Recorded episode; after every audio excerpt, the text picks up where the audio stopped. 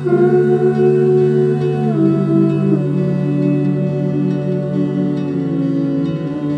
need to waste these precious days till the pain subsides. In winter, I sit by the old wood stove and let the wet clothes dry.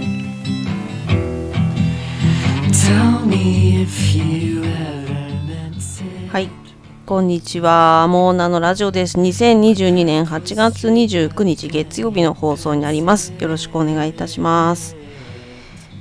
えー今日は、えーゲストに、えーイクルさんをお迎えして放送していきたいと思いますけど、その前に私一人でね、ちょっと話していきたいと思います。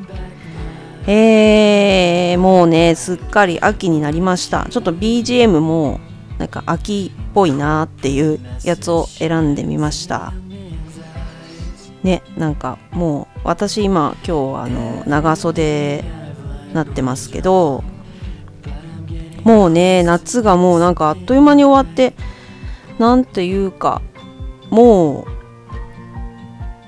う、なんだろう、心の中ではもう年末を意識した動きにちょっとなりつつあるかなという感じですね。ちょっとね。うん。そんな感じですね。うん。ちょっと早いかもしれないですけどね。あのスーパーに買い物に行ってこう肉まんがねどか積みで売られてたりとかねめっちゃ嬉しいとか感じますね。えー、あとはおでん。大好きなんでね私ね。昨日の夜も早速おでんにしましたけどもえー、おでんの売り場がね広がってたりとか、えースーパー見てて楽しいですね最近、うん、秋はね結構いいですよね。食欲の秋っていうかいろんなものが出てくるからね。こう楽しいですよね。私は楽しいな食に関しては秋が一番楽しい。うん。あのーていうのかな家であのご飯を作る目線になって余計思うんですけど夏は暑いからキッチンに立ちたくないんだよね。なんかもうガスとかなるべく使いたくないとか考えちゃうんだけど秋になってちょっと涼しくなってくるとこうちょっと台所に立つ時間も長くしようかなと思ったりちょっとね、あの、普段、今までちょっとね、あの、手短にパッパって済ませてきてたものを少し手を込んだものにしようかななんて思ってみたりっていうのをする、うん、秋の初めはね、よく大体そんな感じで、やりますね。うん。えーそんなあ楽しい季節が来たのかなという感じなんですけども、私自身ですね、えー前回の放送、えーちょっとねコロナになってしまってでそれのまあコロナになってるね、えー療養してる実家で療養することになったわけなんですけど、まあ、その療養してる部屋からね、えーラジオをお届けさせていただきました、うん、あのコメントもねいろいろいただいて、えー嬉しかったんですけど、えー一番言いたかったのは私はそのワクチン打てる人は打った方がいいと思ったっていう。まあ人に勧めるのもどうかって思うんだけどそういうふうにシンプルに思ったっていう話で、えー割と周りでその2回までしか打ってなくて3回目ちょっとめんどくさいから予約してなかったんだよねっていう人5人ぐらいの人にはあのー3回目打った方がいいよなんてね、えー話をさせていただきましたけれども、うん。えーちょうどあれなんでねコメントを見ていきたいと思います。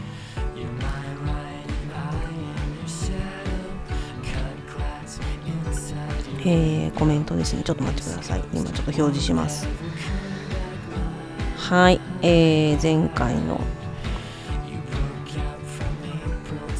放送へのコメント、えーリスナーさんのこれちょっとねお名前が棒になっちゃってるんで棒棒さんって呼ばせてもらいますね勝手に。はい、えーその部屋には今もキーボードがあるんですか？その部屋から弾きラジオがリアルタイムで配信されてたんですねっていうことで。そうですね。前回は実家の私の自分の部屋から、うんお届けさせていただいたんですけどその学生時代ネトラジで配信してた部屋と全く同じ部屋から配信してました。うん。えー、もしかしてこの坊さんって弾きラジオの作詞していただいた方ですかね？うんでそうで弾きラジオあのモーナの YouTube チャンネルにモーナの曲をアップしてるんですけど、弾きラジオをまだアップしてなくて、これからアップしようと思いました。うん、まだやってないんですけど、近々アップさせていただけたらと思います。うん。あのー、そうですね。実家からね、配信してました。で、実家に帰ったら、弟がね、なんか古いパソコンが出てきたんで、それをちょっと必要なのかいらないのか、ちょっと見てほしいって言われてて、で、私ちょっと期待したんですよ。もしかして昔のモーナーのラジオのデータが入ってるんじゃなかろうかと思って、ちょっと期待してたんですけど、全然違って、私はちゃんと自分のパソコンを引っ越しで持ってきてて、引っ越し先に。その弟が自分のパソコン、昔の自分使っ自分が使ってたパソコンだってことを忘れてなんか私が使ってるたもんだと思ってたらしくて。うん。なんかそんなんであのー、やってたんですよ。あのー、言ってて弟が。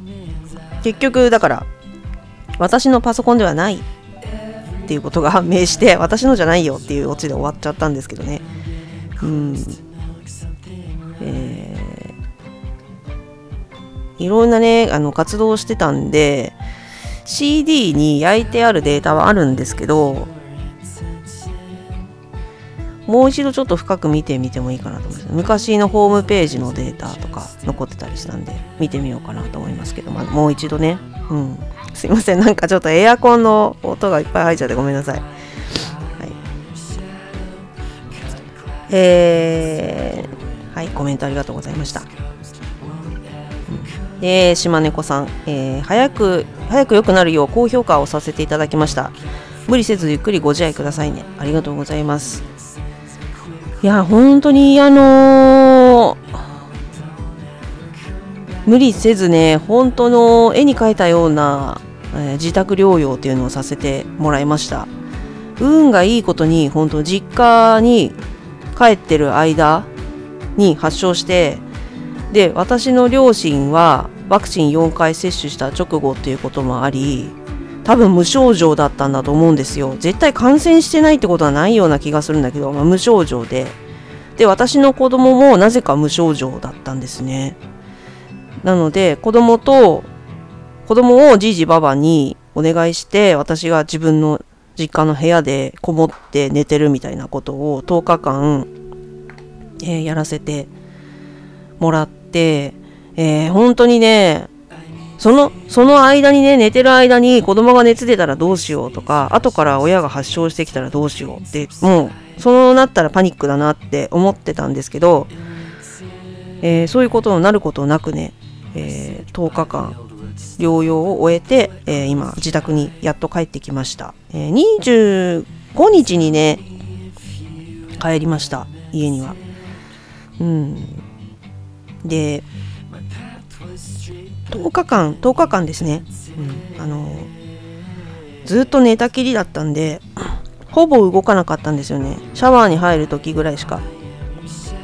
なのでちょっとあのー、かなり体力は落ちましたね、うん、で体重も落ちるんじゃないかと期待したんですけどそんな2キロぐらいしか落ちてなくてもうちょっと落ちてるかなと思ったんだけど、えー、そこはもう。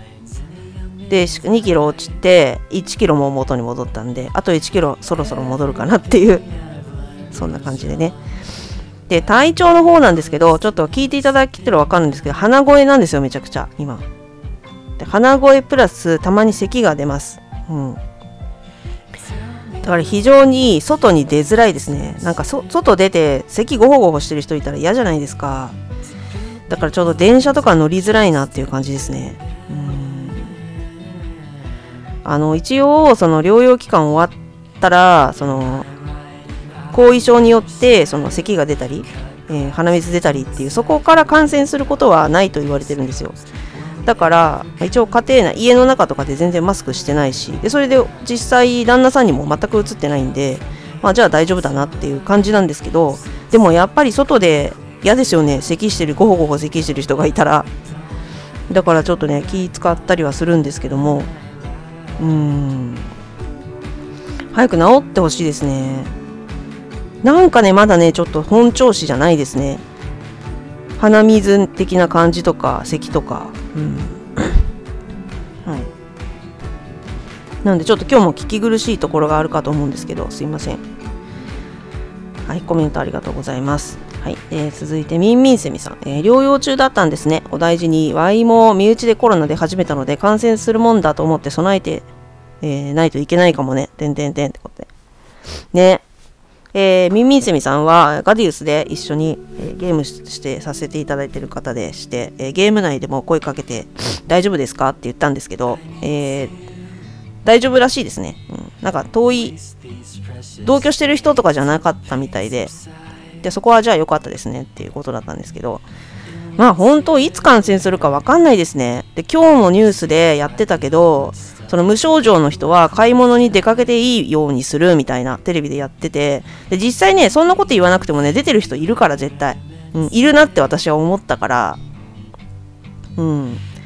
そのやっぱり前もちょっと話しましたけどその会社員とかの人だったら会社を休むためにしっかり陽性っていう判定をもらってしっかり休むと思うんですけどそういう感じのそのところにいない人っていうのもいるわけじゃない。だからいちいち病院に行く必要とかもないしとりあえずあの寝てればいいだろうみたいな。とかあの何日まで休まなきゃいけないっていうこともその陽性判定とかちゃんと病院で受けたりしないしておかないとその保健所の経過観察っていうのも当然入ってこないから何日まで療養しなきゃいけないんですよっていう話もないしその人には。だから単にあのちょっと具合悪くて寝てるその時だけ寝てるけどその後は普通に買い物行くよみたいな人もいるなって思って。うん、すいません。いるなって思いましたね。えー、ほんとね、えー、これだけ感染出てたらえー、ほんと、うん、いつなってもおかしくない、うん、備えておいた方が備えておくに越したことはないよね。うん。大変だと思うから、やっぱり、なんやかんや、その熱出て、反ってる状態とかで、発症してる状態で外に出てる人いるって言っても、その人だって大変ですよね。家にその必要なものがあるんだったら、それは買い物行かないで寝てた方がいいっていう状況だと思うんで、まあ、とにかくね、必要そうなもの。で、私はとりあえず家帰って、とりあえずね、冷凍うどんをね、買っておきました。旦那さんがいつなってもいいように。えっとうどんがねやっぱりね喉がとにかく痛い。私の場合は。喉はとにかく痛かったんだけど冷たいうどんとかなんかね喉に何かを通したいっていう欲求はあったんだよ。喉が痛いんだけど。なんかその綺麗になるような気がして。なんか私の場合なんですけど。でうどんをね結構食べたんで冷たいうどんを。うどん神とか思いながら食べたんでえっとこれはちょっと必要かなと思って冷凍うどんを一応冷凍庫にね入れておきました、うん、あとはね地味なところで言うとやっぱ熱がすごい出ると思うんであの発症したら。あの保冷剤みたいなちょっとしたあのアイスノン的なやつ。うん。私はもう保冷剤でしたね。保冷剤でやり過ごしてましたね。おでこに当てたり。で保冷剤溶けた後もそれでも冷たくて気持ちが良くて自分が多分暑すぎるんだろうね、えー、体にね当ててました。ちょっと大きめのね感じの、うん、そういったそういうジェル状のやつ？多少こう溶けてきても冷たさが残るような感じのやつとかあるといいかもしれないですね、うん、あとはのど飴とかね、まあ、ちょっとそんあんまりねもねあのー、なったところでさ軽症かもしれないし分かんないけどね。人によってね、うん、だからやっぱりそのワクチン効果が薄れてる人はどうしても重症化する可能性高いと思うんで、うん、あのー、備えておいて損はないかなと、うん。はい、思いました、はい。えーはい。続いて、えーどこでも応援団長ガガンボンさん、えー今回はご飯食べながら聞きました、えーワクチン3回目受けに行こうと決めました、えー返信が完了したらハートをつけてお知らせしますはいいサービスねですね。いつもながら抜かりがないモンスター自己紹介動画も楽しみにしています。いつも感謝。ありがとうございます。あ自己紹介動画ね、えーうん、やりますね。やりましょう、うん、やります、うん。えちょっと気長に待っててください。はい。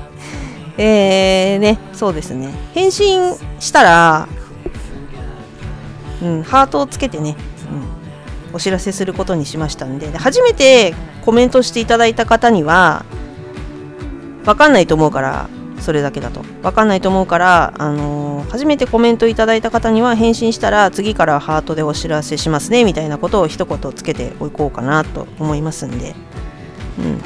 まあ、気軽にねコメントしていただきたいですね、リスナーさんと会話していくのが楽しいから。そしてガガンボンさんがワクチン3回目受けに行こうと決めましたってことでね、うん、受けた方がいいと思うよ。私も人に、人にそうやって進めるのもどうかと思うんだけど、自分で決める話だから、あれなんだけど、なんか0回の人っていうのは、なんか何かしらの理由があると思うんだよ。いろんな理由があると思うから、そこを無理にやるつもりはないんだけど、1回、2回やったんだったら3回やっといてもいいんでねえかな、みたいな、えーことは思うわけで、そのぐらいはちょっと言ってもいいかなっていう風に感じておりまして、うん。早く打った方がいいと思うよ、うん。っていう感じですね、うん、打ったらいいと思いますね。で私の話で言うと家庭内感染っていうのがあるじゃないですか。で私の場合はまあ奇跡的に実家に帰ってる間に陽性になったんで家の中の家族全員が陽性で熱で倒れるっていうことはなかったわけですよね。だからあなんかその感染してから3ヶ月ぐらいの間は多分コロナにならないのかな？なんか免疫があるんだかなんか。それもちょっとわかんないんだけどね。まならない可能性が高いと仮定するとまあ仮に今旦那さんがコロナにかかって家で寝寝込んでたとしても私は寝込まずに旦那さんの看病をすることができるんじゃないかなっていうことで、えーなるなら今のうちなんじゃないかなみたいな感じで言ってみたんですけどちょっとものすごい顔してて旦那さんがそれを言ったら なんか「えーみたいな、うん、あの言葉には出さないんだけど顔にすごい出てて「お前は何を言ってるんだ」みたいな。今のうちになってもらえたらいいんじゃないかなみたいなことをなんかすごい私が言ってみたんだけどあのうん、何を言ってるんだとね、まあ、それはそうだよね、うん、で3回目を打ってから旦那さんの場合は5月上旬ぐらいに受けてるんでもう3ヶ月ちょっと経ってるしだったら4回目受けた後になる方がいいのかななんてね。4回目もね、本当どうしようっていうのありますよね。そのワクチン新しいやつが出るとかさ、なんかそういうのあるからさ、そこまで待った方がいいのかっていうのね、えーは思ったりするんですけど、とりあえず私はもう一旦かかってしまってるんで、じゃあ4回目いつ打てばいいのかな、ちょっとわかんないな、みたいな。えーとりあえず、まあ、今私、とにかく今、その後遺症的に残っているこの咳と鼻水えーと、おーを治すのことで精一杯で、うんその先のことはちょっと考えてないんですけど、えーまあ、打てる時が来たらね、えーまた打とうかなと。私はもう打つ人、打つ方の歯に行ってしまったという感じで。うん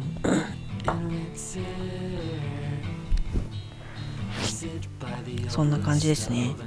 えー今年の冬なんかはどうなんでしょうかね、インフルエンザ。去年もこのぐらいの時期に同じような話したかもしれないです。今年どうなるんだろうって。その前の年の反動とかあるのかなって言ってたけど、そんなに広がんなかったですよね。去年は。で、マスクしてる人が多いからっていう話をなんか聞いたんで、今年も引き続きそんな感じなのかなと思ったりもするんだけどねどうなんでしょうかね。インフルエンザの予防接種も受けないといけないし、えー注射だらけになっちゃう感じがね、どうしようかなって思いますね。うんはい。なんて思っておりますけど、はい、コメントありがとうございます。えー、というわけでね、今日はあー先にコメントを読ませていただいたんですけれども、早速ね、いくるさんと一緒に放送していきたいと思います。えーそれではちょっとね、えー BGM 切りましょうかね。あー、お疲れ様です。いやでも、モーナさん、今月はいろいろ大変でしたね。今月いろいろ大変でしたね。なんかバタバタしちゃいましたね、なんか。やっぱコロナとうん。ガデ,、ガディウス。ガディウスね。コロナとガディウスの夏だったね。うん もうそもうそろそろね、あのこういう夏も最後にしたいっていう感じで。それこの夏はもうそうだね。もう二度と来てほしくないね、こういう夏は。ねえあれ、旅行は行ったんでしたっけ？行きました。海岸の。あ、そうですね。それは、うん行けてよかったですね。うん、ねそれはね、前半に組んでおいたんでよかったんですよ。たあ、だでもあれ、はい弟さん大丈夫なんですか？今。もう連絡取とりあえず大丈夫らしい。もう連絡は取ってないんですよ。もあ40度で痙攣ってなんかちょっとびっくりですよね。ううん、なんか痙攣してて、で、なんか点滴打ってほしいんだけど、とかなんか、でうん全然ダメみたい。救急車全然来てくんないから。その一番ピークの時うん、なんかね、そんなんじゃみたい。うんね。私もなんかちょっとたまに咳出たり、あそうですかまだするんですよ。地味に。じゃ今はそんじあお家帰ってきて、うん。まあ、日常生活を送ってるって感じでそうですね。一応なんかその後遺症の咳とかはからは感染しないらしいのよ。ああ確かにあの咳込んじゃうとスーパーとかちょっと人の目気になりますもんね。ね、ちょっと気になるんですけど、とりあえず家の中とかではマスク全然してなくて、旦那さんええも、旦那さんまだ一回もコロナかかってないけど、移ってないから、あそうですね。うん、だからとりあえず大丈夫なんだけど、なんか咳出ててね、ちょっと外出るのあれなんでちょ、っとそうですよね。うん、まあ家に、電車とかちょっと乗りづらいですね。だから。ああうん、ちょっとしたスーパーぐらいだったら行っちゃうけど、うん。大丈夫？ウケルさん自身は大丈夫なんですか？私は大丈夫ですね。あおのううちも家族とかも全然大丈夫で。おーまあ、か会社にはねもちろんいるんで休んでる人。でも、まあ、ちょっとは落ち着いてきてますよね。感染者数少し減ってきてますよね。少しそうですねなんかそうですね。このまま逃げ切れるといいですね。あ でもどっかでなってるかもしれないですよね。もうすでにあちょっと喉が痛いとかもたまにあったんであ、うーん。イグルさん3回打ってるんでしたっけ？3回打ちましたねああ、モモデルナ。私もモデルナ3回打ったんだけどね。やっぱ正解なんですね打っといてね。うん、正解だろうな。その、その場の、その時だけを見てると、本当まあ正解。うんうんもう本当にそのまんまだなと思って。本当そのまんまでしたね。本当。あれでもコロナネタとかこうツイッターに書いてなんか、うん叩かれたりとかしないですかなんかいや、全然何も叩かれない。うん、え、あれ、叩かれそうだったかな、あれ？なんだろう。あいや全然うん違う、あのなんかあのハーバード大学のあの女のお医者さんでうん。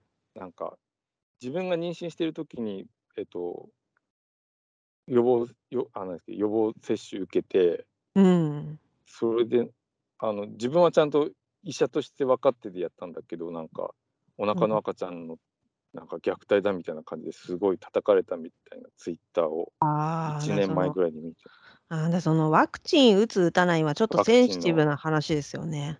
そうですね。ちょっとなんかその私もワクチン打ちましょうみたいな感じはうんあれかなと思ったんだけど、ちょっと実体験してすごい思っちゃったんだよね。だだからあんま今までも言ってなかったけど、ねうん、だから言っちゃった。でも今んとね、ま、でこ何もも言われてない。うん、別いや、でに。もほんとその通りだと思う。そのワクチンに関しても。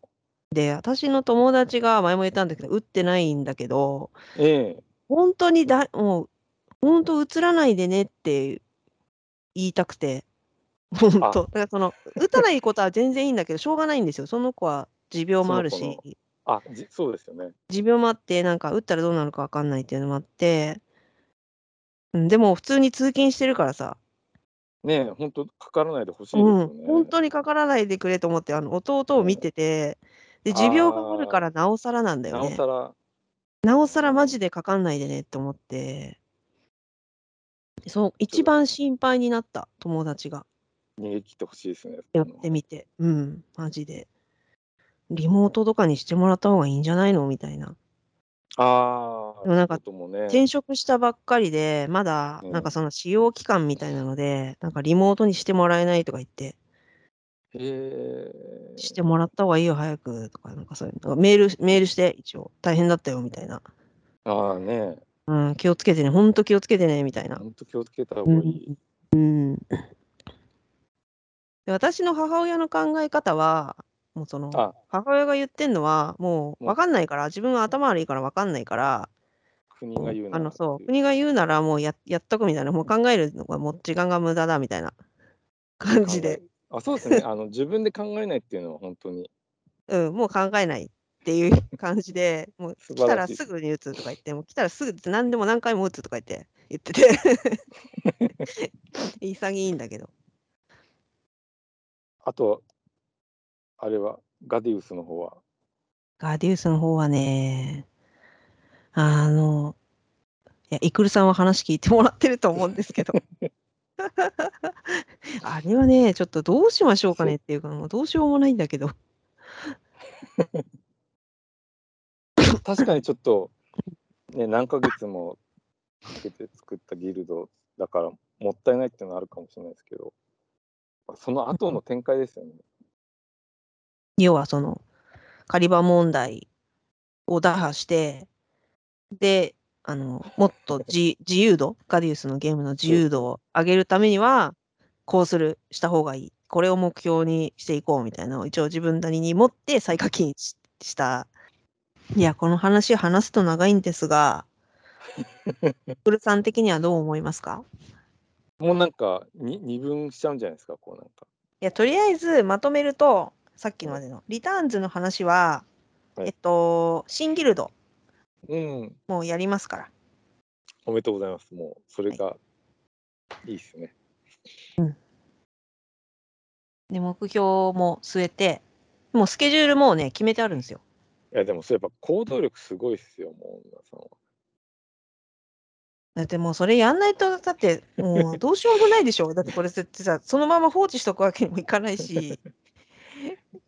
確かに。で、あのーもうやりたいって言ってくれてる人がいて、ああ、協力者もいるんですね。います、います。全部で私入れて今7人。あ、本当ですか？はい。いいじゃないですか、もう。もう子さんリスナーさんもイクルさんも含めだけども、ガディスやる気なさそうだから、もうそれはもう、あのやりたい。もうあの、そこはあの、やりたいときに、やりたいと思ったときに声かけていただければ。ありがとうございます。ちょっとまたまたその、その説はお世話になります。やるときにね。無理にもう私からあのやってくださいみたいなことはもう言わないんで。もうガディウスの中でこうコミュニティが構築されてるんで。あまあそうですよね。うん、それはもう、はい、で、あの、リターンズの時はなかったじゃないですか、あんまりそういうのが。ええ今はもう大体わかるからさ、自分と同じ方向を向いてくれそうな人っていうのが。さすが、もう、アンテナ。うん。でもその新ギルドを、てか、もともとその目標達成っていうのが、はい目標その何あの、アクティブ人数、ガディウスでいっぱい動く人がいっぱいいるいればいるほど自由度が高まって面白そう面白くてそう。ええっていうところに向かっていくのにあたって、私はもともとリターンズのマスターになるつもりで入ってたから、はい。あの他のギルドにもそういう人もいるだろうからっていうことで、ギルドの垣根を越えたチームを作ろうってやってたんだけど、ええそれをもマスターにならないんで脱退したんで、じゃあ新ギルドにしますよっていうふうにして、今。あ、そうですね。えで、そのチームが今な、えっと、7人いるんですよ。今週からもうそのギルドの話をもう始めるっていうことで。で、大体の目標とかは決まってるんだけど、その、もう、もうちょっとはっきりとしたコンセプトとか、なんかルールとか、リターンズはまあ自由だったんで、そういうのをもうちょっとやめて、はっきりとこういうギルドっていうのをしっかり決めて、ちょっとやるっていうので、で、旗とかギルド名とかも考えて、それでだから、10月上旬ぐらいにできるかなっていう感じですけどね。素晴らしい行動力で。それでも、もうん。もし、レベルゼロの人が入ったら、うんどどうやってレベル上げるんですか？こで一緒にレベル上げしに行うくでしょ。レベル上げから。まあ、遊びながらやっていきますよ。それを。いや、なんか人間関係でなんかないんですか、うん、もちょっと黒い話。うん、こいつないわー、みたいな。う、なんあか、イクルさんそういうのなさそうだよね。なんか、平和に送ってそう、人生を。あ、でも地元の友達とかしょっちゅう喧嘩してますよ。もう二度と会わない そうそうなんだ。どういうことで喧嘩するんですか？な。なんか、40歳ぐらいでクラス会とかやって、あ、うん Facebook とかは、フェイス Facebook でなんか、もう、名前、Facebook やっただけでなんかもう、あの、クラス、あ、同窓会の話とか来てすぐ。うでん。も結構2、30人あ、40歳の人が集まって、うん。うん、一時期もう半年おきぐらいに同窓会やって、うん。またそこで個人的にもこう5、6人で飲むようにとかもなったんですけど、うん。うんうん、あるある時急にぱったり連絡取らなくなって。それはその喧嘩で？喧嘩もあるし、うん、なんか、そんな40になって喧嘩とかある？いや、なんかね、うん殴ってくるやつとかね、いえ？酔っ払って殴ってくるやつとかいるんだよ。いきなり殴られて。うん。いや、なんか、イチャモンつけて。普通の友達なんでしょ？だって。でもね、うん。20代の頃の同窓会でも同じことやってて、なんかあいつが。が殴ったとか殴られたとか。その殴るやつってき同じなんですよ、なんか。へえ。それね殴ってく男の人ってそういうのあるんだね、やっぱり。うん、警察が来たこともあるし、なんか、え飲み屋にそれ何イクルさんが殴られたの？ももうもちろん僕は殴られる。そしたらどうイクルさんどうするんですか？殴られた。二度と二度と飲みに行かない。殴り返さないの？ああもう殴ったことないですね。殴り方わかんない。多分ののび太くんみたいになっちゃうと思うんで。そうなんだ。うん殴り方わかんないから、とりあえず逃げる、逃げるかみたいそな。んなさ、いきなり殴ってくる人なんているんだね。すごいね。あのね、なんかね、あの、で、また女が、あの女性も、うん。あの、まあ、殴るまでいかないですけど、あの、うん。ちょっと男同士でいい、なんかこう、なんていうの焚きつけるっていうか、喧嘩を。うん。うん、なんかあの、ちょっと強気で喋ってるやつの、こう、机の下でこう手握ったりとか、なんか隣の女とかが。うん。でね、なんかどんどん調子乗っちゃうみたいなんですよね。こうなんか、うんい威張ると、周りの女がなんかこう、ちやほやしてくれるみたいな関係になっちゃうみたいで、へ同窓会え。もうそいつに限ってるかもしれないですけど、なんかね、説教されるんですよ、そいつに。でもなんかせ私も同窓会一回行った時に、そのうん周りの女子、うん。私ってそんな同窓会ね、そんな今まで全然、あの音信不通になっちゃった人なの、私。引っ越して。あいつどこ行ったってなってあて、で、同窓会とか全然行ってなくて、で、Facebook でなんかやっぱ呼ばれうて、んで、まあ、でも周りの人たちは何回か同窓会してた、してきてたみたいな感じの関係のとこに、ポイッと行ったことあるんだけど、ですよね、うん、そんな感じ。うん。その時の女子うん。が、なんて言うんだろう、なんか、そういうホステスさんの動きみたあ、いな。なんか、なんなんだろうね、あれね。そうそうそう、なんかあのちょっとジャイアン昔からジャイアンっぽい男にちょっとなんかなんかさ、ついちゃう横についちゃってるよね。横についちゃうの。わかる、それ。ななんだろう、それなんっていう。だなんだこれって、あのなんなんのこれ、この店ですか？みたいななってたよ。そうそう。確か2次会、3次会ぐらいでなってた。変な風に。だ変な雰囲気出てた、なんか。すなんかすそのジャイアンみたいな男につくと、なんか大声で笑笑えるみたいな、なんか、うん。すごい大声で笑ったりとか、なんあれって何なんだろうね。弾けちゃってるんですよね。嬉しいのかね。やっぱね。女の人のそういうなんかあるのかね。なんか、あ、そうそうそう。私は絶対ないんだけどね、そういうの。絶対そういうのと体格に常に体格を維持して動いてるタイプだから。も うなんか、ま、ね、同窓会だからこうなんか、一人一人がこうなんか、いここ10年どうだったみたいな話をこう、なんか順番にしていくみたいなうんうん。そういうのじゃない。感じのうん。いや、私もそうなんですよ、だから。ね、うんうあ、ん。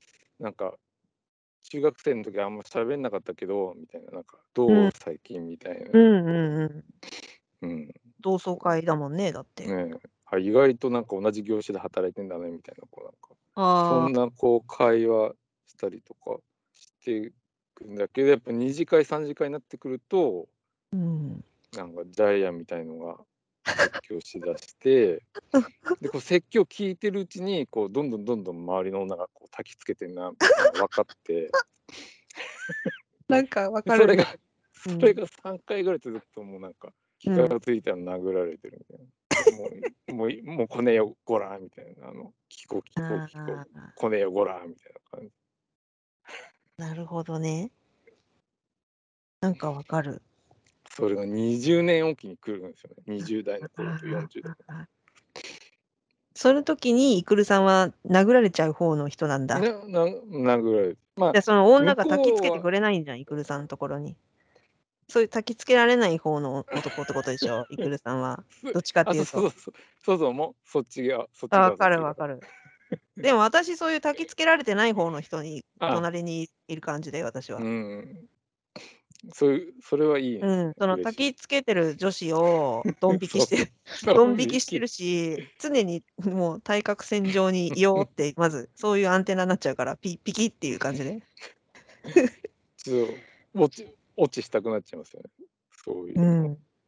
え、なんかすごいなっていう感じ、確かに動きうがすげえみん。たいな、なんか飲みうん。物とか、となんか、の飲む？とかなんかそういうやつあんじゃん、なんかその、それそれがすごいなんかやってんの、その人が。笑っちゃうけど。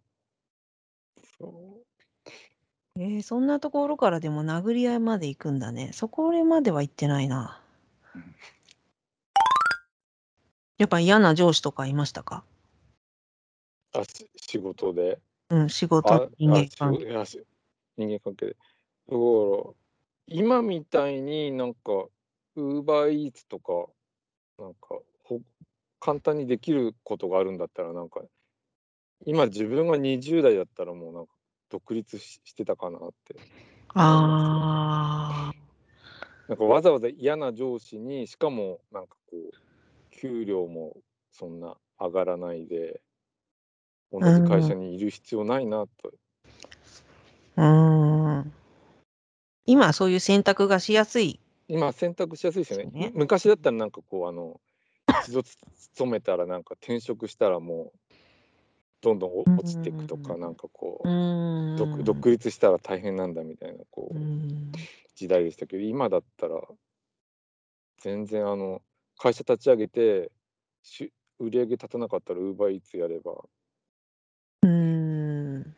いいしみたいな。せあの、波に乗るまでウーバーイーツやってみたいそうだね。いろんな会社ん。をなんか入ってたりね、副業でね、何社まも。あ、いくらでも。ね。うん。まあ、ななんで20代の頃あんな、こう、なんていうんですか、こう、あの、おお前間違ってんだよみたいなこと言われて、あのうんうんうん。あの帰っていいぞみたいなこと言われて、あ、私が間違ってしました。すいませんでしたみたいな、なんかこう、信じられあないですよね、こうそういうやり取りが。帰れって言われたら、なんさか帰ればよかったなと思って。でもさ、やっぱりそれがあったからのさ、ま、今もあうん。るよねって思うけど。うん、そうですね、今だから逆に、ね、サラリーマンでずっといれるっていうのは、ま、確かにそれもあるし。うーん、なんか、それで思い出したのが、あの、ちょっと近所に新しいうん。ハンバーガー屋みたいなのができてあ、はい。で、おおって思うじゃん？で、なんうん。かインスタとかがあって、うん。なんか美味しそうだったのよ、ハンバーガー屋さんが。で、ま、ちょっと気にな気ね。になって、行っ気てみた。行ってみはい。て、で、そんなに美味しくなかったんだけど、たら そんな美味しくなくて、それで、なんていうのかな、あの、席？座るはい。席が全然不快だったの。すごい不快な感じだったの。あの、ハンバーガーは、まあ、それなはい。りに席こだわっが不快っうん、てなんかかカウンね、ターだったみたいカウンターでエアコンが全然効かなくて、暑くてええ。なんか音楽も流れてないしへえ、なんかなんかただ椅子もとテー。ブルがああるだけみたいな感じだったん。の。で、はい。すごい残念な感じだったのよ、すごい。はい。そのハンバーガー屋さんが。ハンバーガー屋さんにしてはちょっと残念。うん、で、それが2階が席になってて、下が。作るところになってんだけど、その下の作るところみで最終的最後にさ、まあ、どういうお店なんだろうってやっぱ見る見た時はい。に、なんとなくその若い男の人2人が、うん。ちょっとハンバーガー屋やろうぜみたいな感じで 見て取れるみたいな感じ。うん、なんかいくらか。出して多分2人でさ、100万ずつとか出して、わかんないよ、いくら出したのかわかんないけど、出し合って、なんかやってるって感じなの。なんか。若い男の人が2人立ってんの、そこに。あの、作ってんのよ。で、あの、なんかユーチューバーの人とかを、なんかに宣伝してもらってたりとかするわけ。うまくそういうやっぱあ。SNS とか若い子なりにやってんのよ。なかだから。インスタも頑張っててああ、インスタはもううまそうなハンバーうん、で、そう、私はそこにまさに引っかかっちゃったんだけど、それを見てね。あ、すごいなって、美味しそうだなと思っちゃったんだけど、で、ユーチューバーのなんか誰かにもコラボしてもらってて、なんか宣伝してもらってて、そのへ映像とえ。かがなんか貼ってあるんだよ。こういう風に やってもらいあましたの、みたいな感じで。ああ、ありがちですね。だからすごくそういうセンスは、そのまあ SNS センスっていうのはあるんだけど、やっぱりその一番大事なところっていうのは、そのハンバーガーを食べてるその商品をその実際にお客さんが体感してるそのスペースだったり、その商品そのものだったりっていうのがあるわけじゃない。うん。そこがね、すごいないがしろにされてたんだ。かすごい感じたの、それを。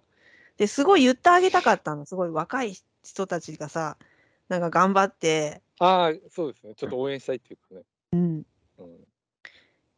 言ってあげたかったんだけど、まあ、無言で去るわけなんだけど、で、そういうのがあれだよね、会社にでそういうビジネスをしてたらさま、二度と言ってくれるじゃん、絶対誰か。ああ、あ、そうですね。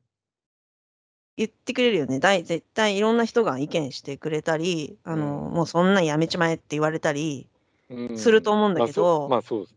それがな誰いんだもろうなって思って。ね、自分より上の立場の人がいなかったら絶対言ってくんないし。うーん。だけど、まあ、そうやって自分がやりたい、このハンバーガーうまいんじゃね？みたいなノリでビジネうん。スを始めるみたいなのっていうのは、すごい若いうーん、若くそうですね。ていいな。うん、それはいいなってめっちゃ思っ た。うん。だからなんかその、あれだよね、組織にいてこう言ってもらうことも大事だなって思ったりするしああ、なるほど。うーん、なんか、もったいないなって思って、この人たちみたいな。でもなんか、ひやっと独立してやってこうぜみたいな感じなんだろうなって。もうそれが見て取れてしまったと。そう、見て取れてしまったんうん。旦那と2人でそうやってなんかいろいろブツブツ言いながら帰っ おじさんおばさんブツブツ言いながら帰っ今ってさ、すごい簡単にさ、その広告関連ってさ、自分であ作れるかあ。らさ、めちゃあ。くちゃ簡単に。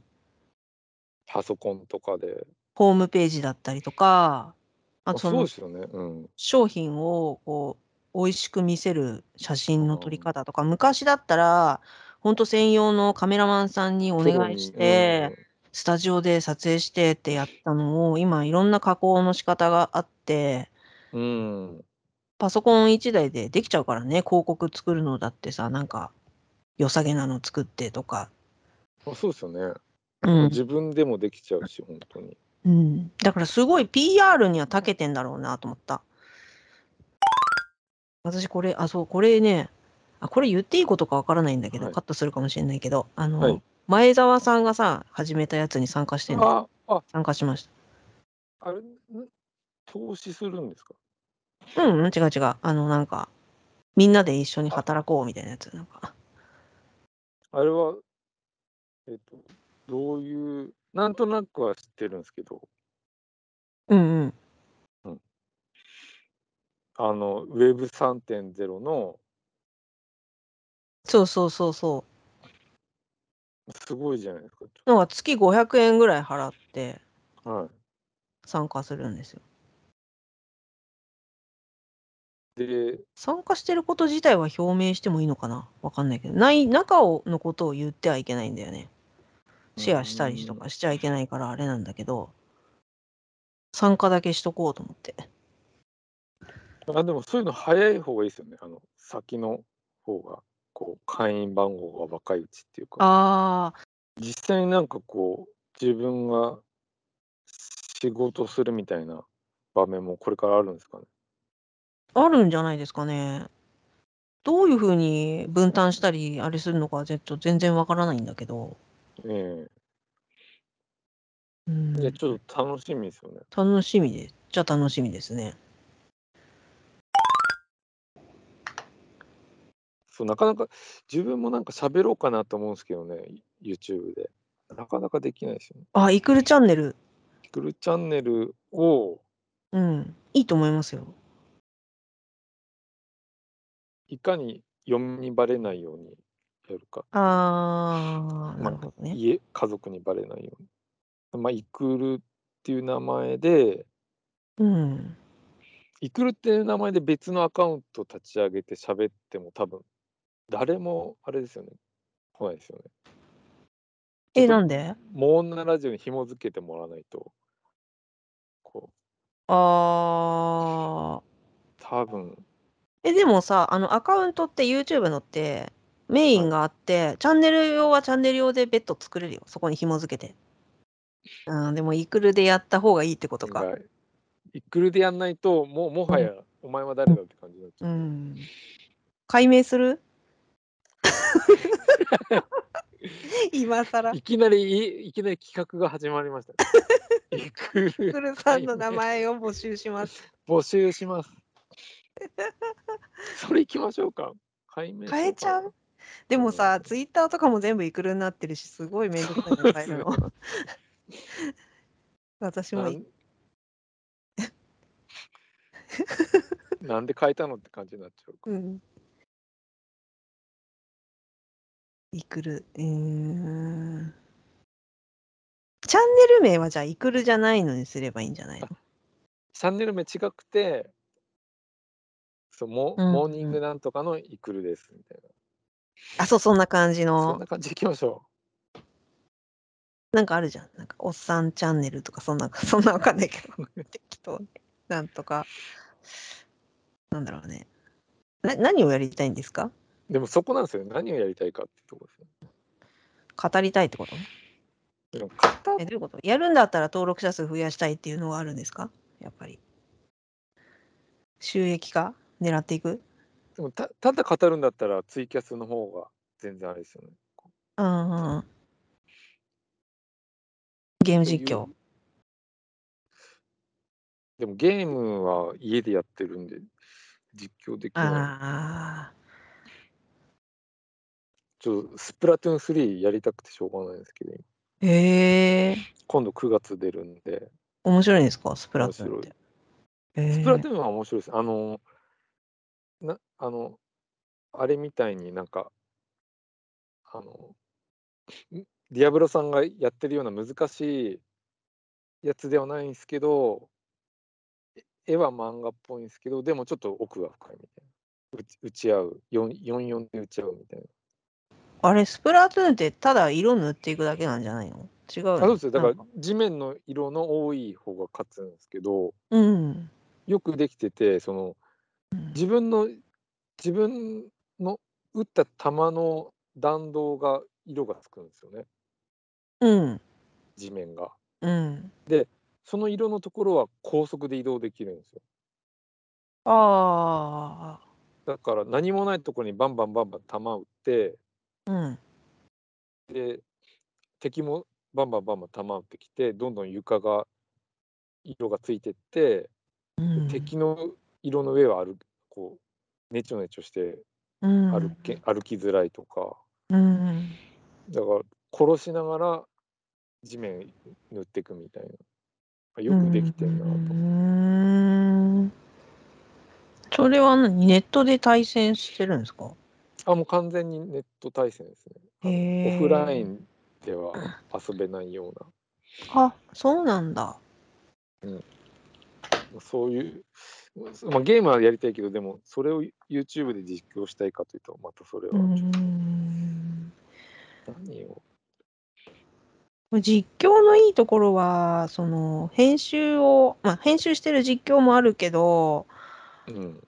編集しなくても、ある程度ゲームやりながら声出して、それを録画してるだけで、ある程度一本の動画にはなってしまうっていうまあ、そうですね。ところが、1時間とか撮りやうすいし。ん。で、ビデオカメラ回して撮影しようってなると、それがやっぱり大変だし、うん。あそうですよね。編集とか大変ですよ。うん。私もだからそのモーナのチャンネルでそれやらないのはもうそこでもうやりきれないんで、やりきれないですよ。なんかね、動画回してとかも考えたりもしたけど、ちょっと難しいかなと思って。家のメンテナンス、自分家のこともちょっと、あれですけどね。あの、実況したいですけどね。こう、ああ、How to 系。How to 系、この、ここのカビはどう落としたらいいかとか。あーあー、うん。それいいですね、How to は。How to、もうん。でも字幕とか入れたいですね、そうすると。あ。字幕入れて、そうですね。で、結構、ね、短く作んないと見てくんないし。うーん最近見て面白かったのは、なんかね、ホームレスが大富豪になるまでっていうやつ。あ、あるある、あの、この前寿司かなんか食ってましたね。うん、なんかちゃんと全部見てないけど、なんか、あすごいなと思って、こうすごいなんか伸び、勢いがすごいっていう。あれ、撮ってる人とか、ほんと全然、あの、ボソボソしか喋んなくても面白いですもんね。面白いですね、あれね。あうんあれは、あれはいい着眼点っていうか、あの、うん。あと最近ちょっと見たのが、療養中に見てたんですけど、まこなり社長え何の社長ですか、それ。えまこわかんないまこなり、まこなりさんっていう人なんですけど、はいまこなり社長っていうチャンネル名で、はい。なんか、なんだろうな、システムエンジニア系の、なんかちょっとわかんないんだけど、その会社を経営してる社長、実際に社長なんですよ、その人。はい。で、若いんだけど、20、いやわかんない、何代、30代前半かな、と若い人なの、若い男の勢いのある感じのさ、へえ。なんかこうい、いかにもさ、マーケターですみたいな、なんかそういう人いるじゃん、なんか、うんあの、意識高いですみたいな感じあの、あ。勢いある感じの人な、その人が、なんか自分が買って失敗したものっていうのをすごい語ってる。ああ、普通語りたくないところをちょっと語ってくれるみたいな。うん、これだけは買うなみたいなやつとか。で 買ってよかったものもあるんだけど、それのね、なんかね、すごいね、商品の紹介の仕方がとてもうまいなと思って、面白い。ああ。それちょっと見たくなりますね。結構面白いですね。みちょっと一回見てみてほしいね。なんか面白い。うん、若い。い人がやってるから面白いんだけど、その全部を真に受けるわけじゃないの。やっぱ全然生活スタイルが違うから、独身の男性でバリバリ働いてる人だから、意識高そうな顔してます。超意識そう超意識高そうでしょ。なんだけど、私から見てるとすごい新鮮なんだよね。へえ。あ、家電ダメみたいな。これはうん。今すぐ捨てるべき家電みたいな。うん、そうそうそう。結構面白いよ。すごいですね、この人。うん、すごい。あ、ちょっと後で見てみて。結構面白い。なんか見ちゃうんだよね。この前、あの、うんほ本当のホームレスギャルみたいなえチャンネル見つけたんですよ。ー、えー、あのうんそういうなんか誰とも生活できないから一人ででなんか日本中のいろんななんかあったかいところであの海で寝っ転がったりとかしてるみたいで で、それって若い人なんですか？ギャルわとか。本当に20前半ぐらいなんですよね。えで本当にこんな人いるんだと思ってー、うん。でもで、えっとその子を紹介してる、えっとうんなんとかチャンネルってあのど忘れしちゃったあのお大阪の人がいてうん。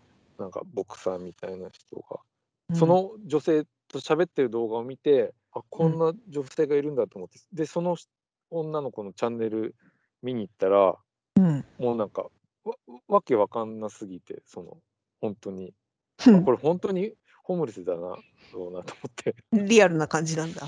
でもうなんかん何がしたいかわかんないチャンネルでチャンネル自体はうーん。もう編集もされてないって感じだよね。全くなんかただ夜中歩いてるだけの動画とかうーん。面白いですね。いろんな人がいて。いろんないろんな人がいますねっていうあれでうんでもやっぱあの40代の男がチャンネルやるんだったらもうなんかこうおじさん3人ぐらいがこうやっぱりあのザリガニとか捕まえてるのが一番いいんじゃないですかね。ああ、あれね。やっぱあのおじさん3人がなんか何か単純なことを楽しそうにしてるとちょっと気になりますよね。うん、気になる。なんか楽しそうでのほほんとしていいなみたいうな。ーん。ちょっとねあの水曜どうでしょうみたいなうーん、かかぶらみたいな、かぶら、かぶらだよね。かぶらかぶらかぶら。うーん。本当にやりたいことやるんだったらそそれですかね。うん。似たような人、まあ、会社の人と3人ぐらああ、いいじゃないですか。いでいイカ釣り釣りでも千葉の方にイカ釣りでも行ってうん、みたいな。うん、うん。もうたたまにはなんか協定江戸川で協定やったり本当なんかコロナ禍が終わったらなんかただ酒飲んでる親父が酒飲んでるああ YouTube、とかもねちょっとそういう YouTube あるよね。それ私見てたよ、少し。なんだっけな。あもうあるんですねすでにタッチャンネル。タッチャンネルっていうタ。ッチャンネルってうん、たっちゃんとかいう人が、一人でひたすら飲んでんの。で、顔とかは全然映んないの。首から下のところまで映ってて、ああそれいいかもしれないあなんかうまそうなもん食ってますねうん。で、なんか、必ず、その、名古屋の人なんだよ、その人は。へえで、名古屋の、あの、なんだっけな、台湾ラーメンの店に最後必ず、あなんか行って閉めるんだけど、そこにめっちゃ行きたいなってずっと思ってて。うん、へえ台湾台湾ラーメン、なんだったっけな、名前忘れちゃったんだけど。へえまあうまそうですよねうん、タッチャンネル。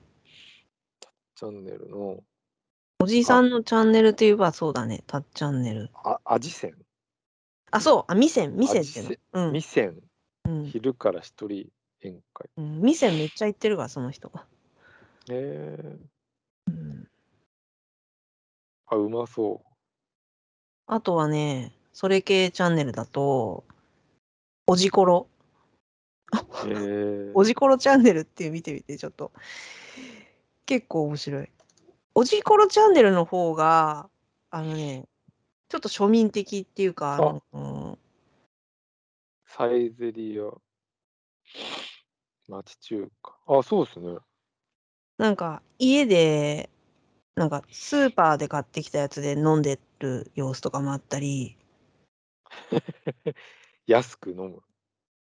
飲み屋焼きで終わる休日。崎陽軒のシウマイ弁当だけでワンカップ5本飲むとか言って。たっちゃんは独身だから、たっちゃんはだから店に行くお金が余裕があるんだ。そう、ちょっと余裕があるね。だおじころさんの方が、ちょっとね、そういう既婚者のリアル、リアルが出てる。ああ、そあ、それもいいですね。うん。あの、1000円で飲むぞみたいな。うん。でイクルさんってでもそういうなんか節約みたいのしてるんですか？小遣い制だったりするんですか？えっ、と、もう、金気にしないで飲み食いしてますね。じゃあ全然庶民的じゃないんで。ちょっとそうですね、もうなんか。うん。なんかさ、前に面白いなと思ったのが、なんか小遣いがすごい少なくて、駄菓子で生きてるみたいな。だだが誰？だんなんかな、お笑い芸人だかな、なんかね、そういう漫画を描い、漫画家さんだったかな。なんかもう、あとこれしか買えないとか言って、なんかもう駄菓子で、この駄菓子の中でも、すごい、あの、お腹を満たしてくれる駄菓子と、そうじゃないのとあって、あーなんかこすごいそこがシビアに決めてんのよ。何を買うっていうのを。なかなか面そう白い。いう方そういう方が面白いんですよね。あの、うんい。くらでも高いもの食べますっていうよりも、うん。ちょっと、あの、わかるそれみたいな。こう駄菓子屋で、それ買っちゃダメだろうみたいな。150円のもの買っちゃダメだろうみたいな。うん、なんかちょっと大衆受けする目線だよね。それがいいねだから、イクルさんで言ったらあれじゃないの？あの、節約じゃない？あの、SDGs じゃない？やっぱ。あ、そうだ。そっちがあった。あの、前もおうんお笑いで、うん。おいでやすこが、ああの、おいでやすなんとかが、うんあの、シャンプーのこう押すじゃないですか。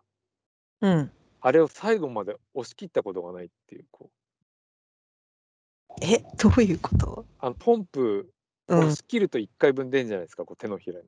うんうん。あれ、チョンしか押さないんですよ、シャンプうん。ー。特に男の人って短いから、うんうん。だから逆に、あ、そうだって、その、あるあるみたいな、こう、ポンプギュッて根元まで押したことないわ。うんうん。1回の量を3分の1ぐらいしか出さない。うん、そういう、そういうそういう節約法ってこと？それ。節 SDGs です。それ SDGs じゃないんだろ だから、それいいよね。だからさ、SDGs をさ、ちょっと完全に履き違えてるおじさんみたいな、それで言ってよ。あなんかは履き違えてるっていうか、自己流、SDGs を自己流に追求していく現代のおじさんですみたいな。ラップしないチャレンジしちゃうみたいな。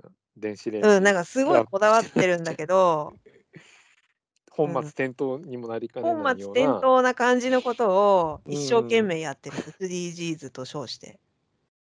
それ結構いいんじゃない？それにし、それ以降。結構コメントとかしてくれる人いそうだよね。そうですね。ちょっとな違いますよみたいな、そういうツッコミコメント。でも、いた、そして、でも、その、イクルさんはもう本当に真面目にそれをやるんだよ。チャレン、チャレン、チャンネル上では本当に真面目にやって、でもコメントとしてはいっぱいツッコミが入ってる。だからちょっとこう、動画、動画モードでスマホ回しながら、うん。イオンの、あの、雨の日にイオン行って、うん。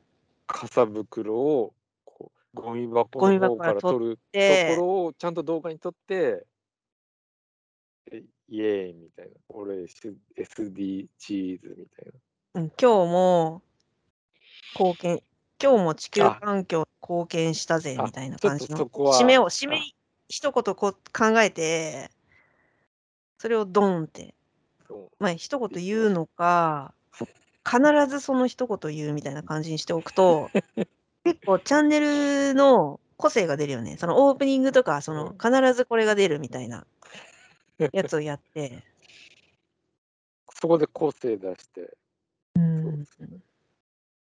それいいんじゃない？なんかちょっとしたこだわりみたいなやつを。あ、じゃあちょっと、あ、ちょっと、ちょっとなんか明るくなってきました。あれが、うん、YouTube の道が。SDG のところを G さん G に G、GG、SDG、GGs みたい 面白いかな自分で受けてるだけでさ。ここで、ここで二人で受けちゃって。全然さ、受けなかったですね。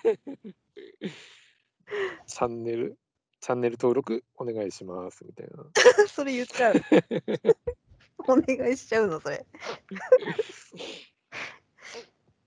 それでいこう。それ、今のいいですね。うん、SDGG。SDG、G、G、G、G。チーズのところは Z と Z みたいな感じだあ、またちょっと。ビーズ Z の、あ、Z、あ、そう。ビーズの図みたいな感じにしてそうで。すね。いいんじゃない ?SDGs。で。えななんか寒いかないや、それ、いいんじゃない？それ S S でそれで SDGs のイクルですでいいじゃん。SDGs のイクルに、だから、だから肩書きが SDG っていう。なんかビッパーみたいですね。俺、ビビップのイクルですみたいな。ビップあから来ましたみたい SDG。な。やたら、そうなんか、やたら言っちゃうみたいな。SDG、うん、いっぱいその G が出てきても面白いけどね、メンバーとして。多分メンバー増えますね、これ。メンバーだから G 図にしといて、SDG 会員番号ナンバーワン1のイクルですみたいな。いた、だんだんいこう痛さをちょっと出して、こ個性として。痛いところで。だけどみんなやっぱりその地球環境のことを一番に考えてるから、あの悪気があってやってないんだけど、すね。すごいなんか変なことをやってるみたいな。旗から見ると。まあ真面目に、真面目、根が真面目っていうところがまたこう憎めない。そうそうそうそうそうそう。愛されると思うよ、これ。まあ、顔さえ出さなければ、うん。まずは傘袋のところから、から、もったいないからゴミ箱から拾いますって言って、で、なんなら、なんだっけ？なんか、なんなら袋使わないみたいに言ってる時あったよね。なんかあ、違う、次のスーパーまでうん。それを入れたままダッシュで移動する。あか傘ささない。そうそうそう、傘ささないで、その ゴミ袋のゴミ、ゴミ袋の傘袋をうんうんまたさらに、あの、で傘袋入れたまま走ってんでしょ。ま小走りで。次。のスーパうんもうここは傘さしませんとかー、言って刺しませんからみたいな。SDGs ですから。なかなか面白いと思うけどね。こ れまあ一発目はそれで、うん、それ、まずは重ねたからやって、あとはもうなんんか、あとなんだろうね。なんかいろいろありそうだけどね。変なこだわりみたいなね。ねなんかネットでさ、調べても出てきそうだよね。節約術みたいなやつでさ、全然節約なってないじゃんって感じでさ、すごいなんか語ってるブログとかあったあ、ネットにネタとしてありそうう。ん。痛い SDGs みたいな。うん。節約、節約術みたいな。うん。で、みくるさんのスタンスとしてはそこを真に受けて、やっちゃう。こうやってやるといいみたいですよ、みたいな感じで。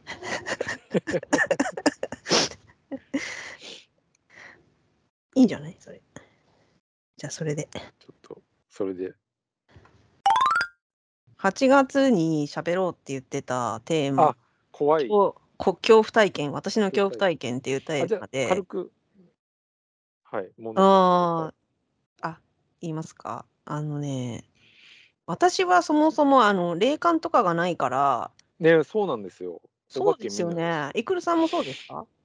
見ないですよね。ああ、だから、そういう本当のお化けの体験とかはないないですよね。って、うーん、一つ言うと、だから本当のリアルの恐怖体験になっちゃうんですけど、はあの、うーんと、まあ、社会人、まあ、OL バリバリ時代、い。はい。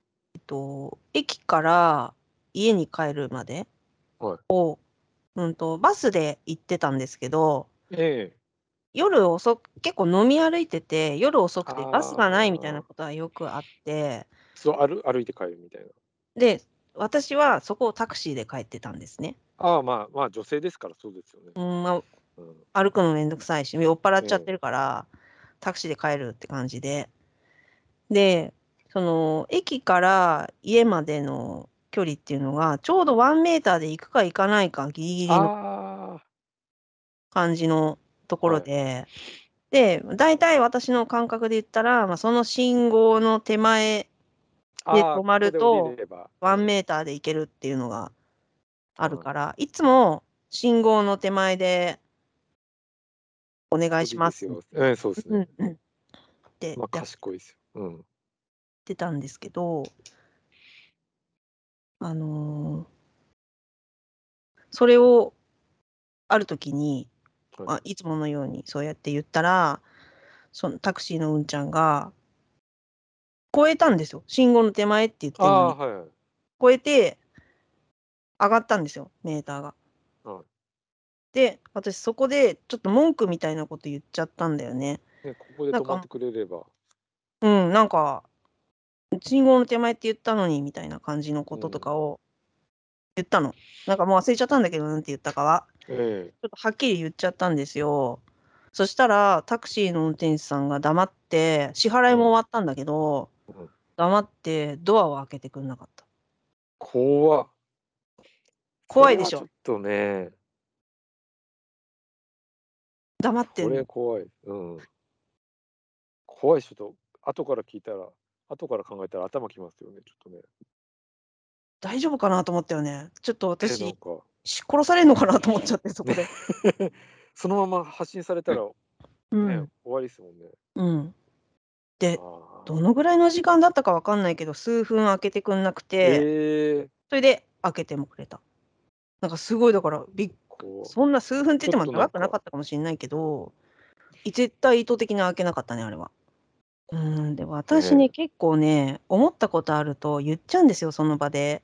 ああ、まあ、はい。ちょっと、あれ、おかしくない？みたいな感じで言っちゃうの、そういうの。まあなんかまあまあ。出ちゃうんですよ。で、その場で出して、すっきりするみたいなところがあって。ええ。いこや、でもタクシーのその開けないっていうのは怖いでしょ。怖かったね。だからそんなこと言わなきゃよかったのになっていう。ね、黙ってうーん。ね、そんなほら、ちょっとした金額じゃないですか。だから、いあ、ちいちね。ね、言わないで、150円とか。ううん、タん。クシーの運転手さんもどういう人がいるかわかんないし。いや、怖い。ね、でも言っちゃうんでね、私の。でも今はおばちゃんだから別に 大丈夫かもしんないけど、あの頃はよくやったなって今。この間も、あうん。の、歩道を普通にね、歩いてたんではい。すよ。そしたら前からおじいさんがチャリンコあチャリンコに乗って、歩道なんですよ。ちょ。で、前からチャリンコに乗ったおじいさんが来たんですよ。はい。それで、どけどけどけって言ってんですよ。ええ。歩道なんですよ。で、ええ。私はどかなかったんですよ、そこ。はい。イラついて。だそういう人間なのね、私も。あ、で歩も道だから私歩いてんだ。から、私のここは道だよって感じで。で、ね、どけ歩どけみたいに、道どけどけはね、うん、言それ向こうが悪いですよ。言ってうん。て、で、私普通に歩道ですって言っちゃったんだけど、ね そこを。言わない人もいるじゃん。で、あ、私まあ。はそういうの言っちゃうから、でもそのおじさんはなんか、ちょっと、えって顔しながら避けて行ったんだけど、結局。でも、あのタクシーの運転手さんみたいな男の人だったら、うん。もしかしたら殴りられてたかもしれないな、みいや、でも、タクシーはね。そんなどけどけとかって言ってる時点で、無視しとけばいいんだよね、私も。やばい人じゃないですか、絶対どう考えても。なんか言っちゃうんだよね。あ、じゃあ、私も行きましじゃあ、ょうか。イクルさんの方から、はい。あの、前なんか、モノさん、あの、釣り具屋さんに行ったって話してしてたと思うんですけど、はい、あの、はい。旅行の。磯遊び。のために。はい。子供の頃結構釣り具屋さん行くの好きで、で、あの。冷蔵庫にあの生きた餌が売ってるんですよね。うん。つ釣りの餌。うで、んうん。サシっていうなんかお米粒ぐらいでモニョモニョ動くやつが売ってるんですよ。うん。で、白だったり、ピンク色だったりしてて、うん。それ金魚とかにあげるとすごい喜んで食べるんですよね。へえ。こう手のひらの上でもむにょむにょ動くんで、で、可愛いんで、こう、そのサシ自体もなんかペットみたいにして、こう、たまに買って手の上で遊んでたんですね。で、あの、ある時、こう、サシ買ったの忘れてて、で、茶封筒の中に買ったビニール袋を入れたまま、半年か1年ぐらい忘れてて、で、その、茶封筒開けたらそのサシの正体が分かってしまったという。え？あの、すそれが全部ハエになってたんですよ。ええ！だから、あ、これウジ虫だったんだと思って、ちょっと怖かったんですよ。ハエの赤ちゃんだったってこと？ハエの赤ちゃんですね。ウジ虫ってやつですよね、よく、ウジが湧くっていう。ええ、そうなんだ。綺麗にあの、おがくずみたいなのにはい鉛筆削ったカスみたいのにこう綺麗に入ってて、全然汚くなかったしうん。可愛いなと思って。したら、ええ。茶封筒の中がハエ50匹ぐらいになってて、うわ、怖。し死んでて。でもさ、そうやってハエになるんだね、ちゃんとね、封筒の中だけで。な何も食べなくても大人になっちゃってましたね。すごい生命力だな、それは。すごいっすよね。それは怖い。怖いっていうか、気持ち悪いっていうか、気持ち悪い。グロ。はい、てな感じで、じゃあ次は9月のね、はい9。月のテーマはちゃんとやれたらいいですね。やりましょう。はい。ね、なかなかちょっと難しいけどね。じゃあお願いします。はい。はい、ありがとうございましたありがと。うございました。ははい、それでは失礼します。はい。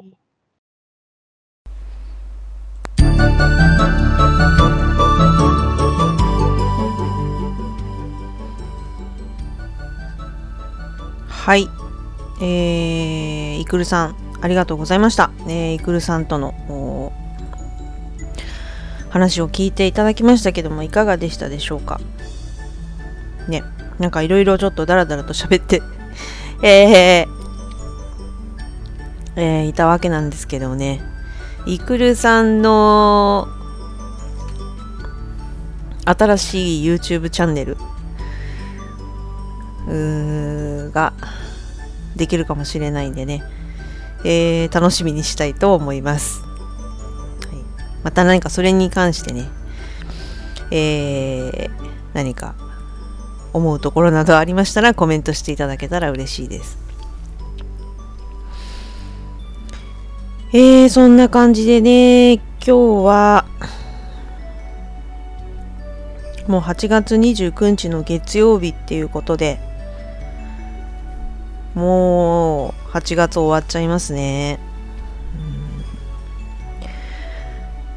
うんえー、私の今の心境としては、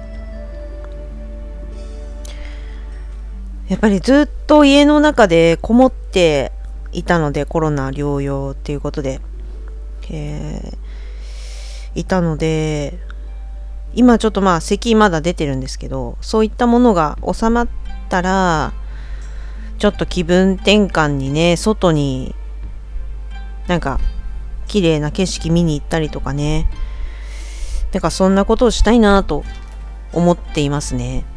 うんえーまた、今年は、あのー家にちょっと大きめのクリスマスツリーを飾ろうかなということを考えていて、今までちっちゃいクリスマスツリーしかなかったんですよ。子供がちょっといたずらしたりするかもしれないしっていうので、ね、クリスマスツリーを引っ張って倒しちゃったら危ないとか、いろんなことで、大きいものは、ある程度子供がちょっと大きくなってからにしようかっていうことで、で、今年はいけそうだっていうんでね、えー、大体ね、クリスマスツリーの売り出し時期を調べたら、10月入ってからぐらいみたいなんですよ。あの、インターネットだったらね、いつでも買えるんですけど、やっぱり実物を見て購入したいので、10月上旬ぐらいにえーホームセンターなりどこかに行って購入しようかなって思ってます。うん、で、なんか年々の傾向だと、ハロウィンの飾り付けみたいなやつをやって10月に。で、そのままクリスマスっていう、要はクリスマスツリーをハロウィンの飾り付けにもしてしまうみたいな 風潮もあるようで、なので10月上旬に買って、そのまま飾りっぱなしみたいな感じになるかもしれないんですけど、まあ、とにかくそういうような感じでね、うん、やっていけたら、ちょっと今年はクリスマスツリーを買うっていうのを一つの大きなイベントにしたいと思ってます。はい。えー、そんな感じでね、えー今日の放送はそろそろ終わろうかと思いますけれども、あのーちょっとね、お知らせがあります、ここで。えーこのモー女のラジオなんですけれども、このところね、毎週月曜日の配信、モー女のラジオ、毎週月曜日の配信っていうところを基本にやってきたんですけれども、えー当面の間、この月曜日の配信っていうのがちょっと難しくなりそうでして、というのも、ちょっと旦那さんの方が仕事の、なんというか、あのーまあ詳しいこと言ってもあれなんで、月曜日がね、仕事のお休みになるみたいなんですよ、当分。でそうなると、月曜日はちょっと配信することが難しくなっちゃうなっていうので、えー火曜日、毎週火曜日をね、基本にしたいと思います。うんね、月曜日ってね、結構私的には、こう、土日の忙しさから解放されて、月曜日ね、一人で過ごす、家の中でね、なんかまったり一人で過ごす空間っていうのが結構好きだったりするんですけど、えー月曜日旦那さんがお休みっていうことなんで、まあちょっと月曜日は、えーちょっと家族で過ごす日になってしまうかなというところで、えー火曜日を私の中で、まあ、月曜日的な位置づけにしていくことになろうかなと。ちょっとこれがね、いつまで続くかわからないんですよ。うんえー今のところ決まってるのは、9月の2週目まで。だから、えっ、と、来週ですね。来週は9月6日に放送します。6日の火曜日。で、その次の週も13日の火曜日に放送いたしますので、えーちょっとそこね、曜日がずれてしまいますので、えーそこだけちょっとお知らせしておきたいと思います。その次の週からはね、ちょっとわからないんですけど、月曜日に休みになっていく可能性が高いみたいなんで、えーもしかしたら、まあ、当面の間は火曜日固定の配信になるかもしれないです。えー引き続き、どうぞよろしくお願いいたします。はい、そんな感じで、えー今日は、まったりとね、えーイクルさんとお話しさせていただいたんですけども、モー女のラジオにね、えーゲストで出たいという方ね、ぜひよろしくお願いします。スカイプの方でね、通話できたらと思います。えーこういったね、平日、今あの放送してる平日の午前中、お昼前後だったりするんですけど、そのぐらいの時間がね、私が一番時間が取れやすくてですね、今、都合が合いやすいんですけど、まあ土日の夜なんかも、合わせることは可能っちゃ可能です。うん月1回とかそのぐらいのペースになってしまうかもしれないんですけど、うんえーよかったら、えー参加してみてください。参加してみてくださいっていうのはあれなんだけどね、何もなくね。なんか、そうですね、えーリスナーさんが参加して楽しめるような何か企画みたいなものをちょっと考えてみるのもいいのかななんて思っております。はい。それでは、じゃあ今日はこの辺でね、終わりたいと思います。ここまでお聞きいただきまして、ありがとうございました。えー皆さんもね、ちょっとこれからね、えー寒くなってきますんで、えー体調の方に、え気をつけて、え楽しい秋をね、え過ごして、ね、えいただけたらと思います。っていうか、私も過ごしていきたいと思います。えー、それでは今日はここで放送終わりたいと思います。ここまでありがとうございました。お相手はモーナでした。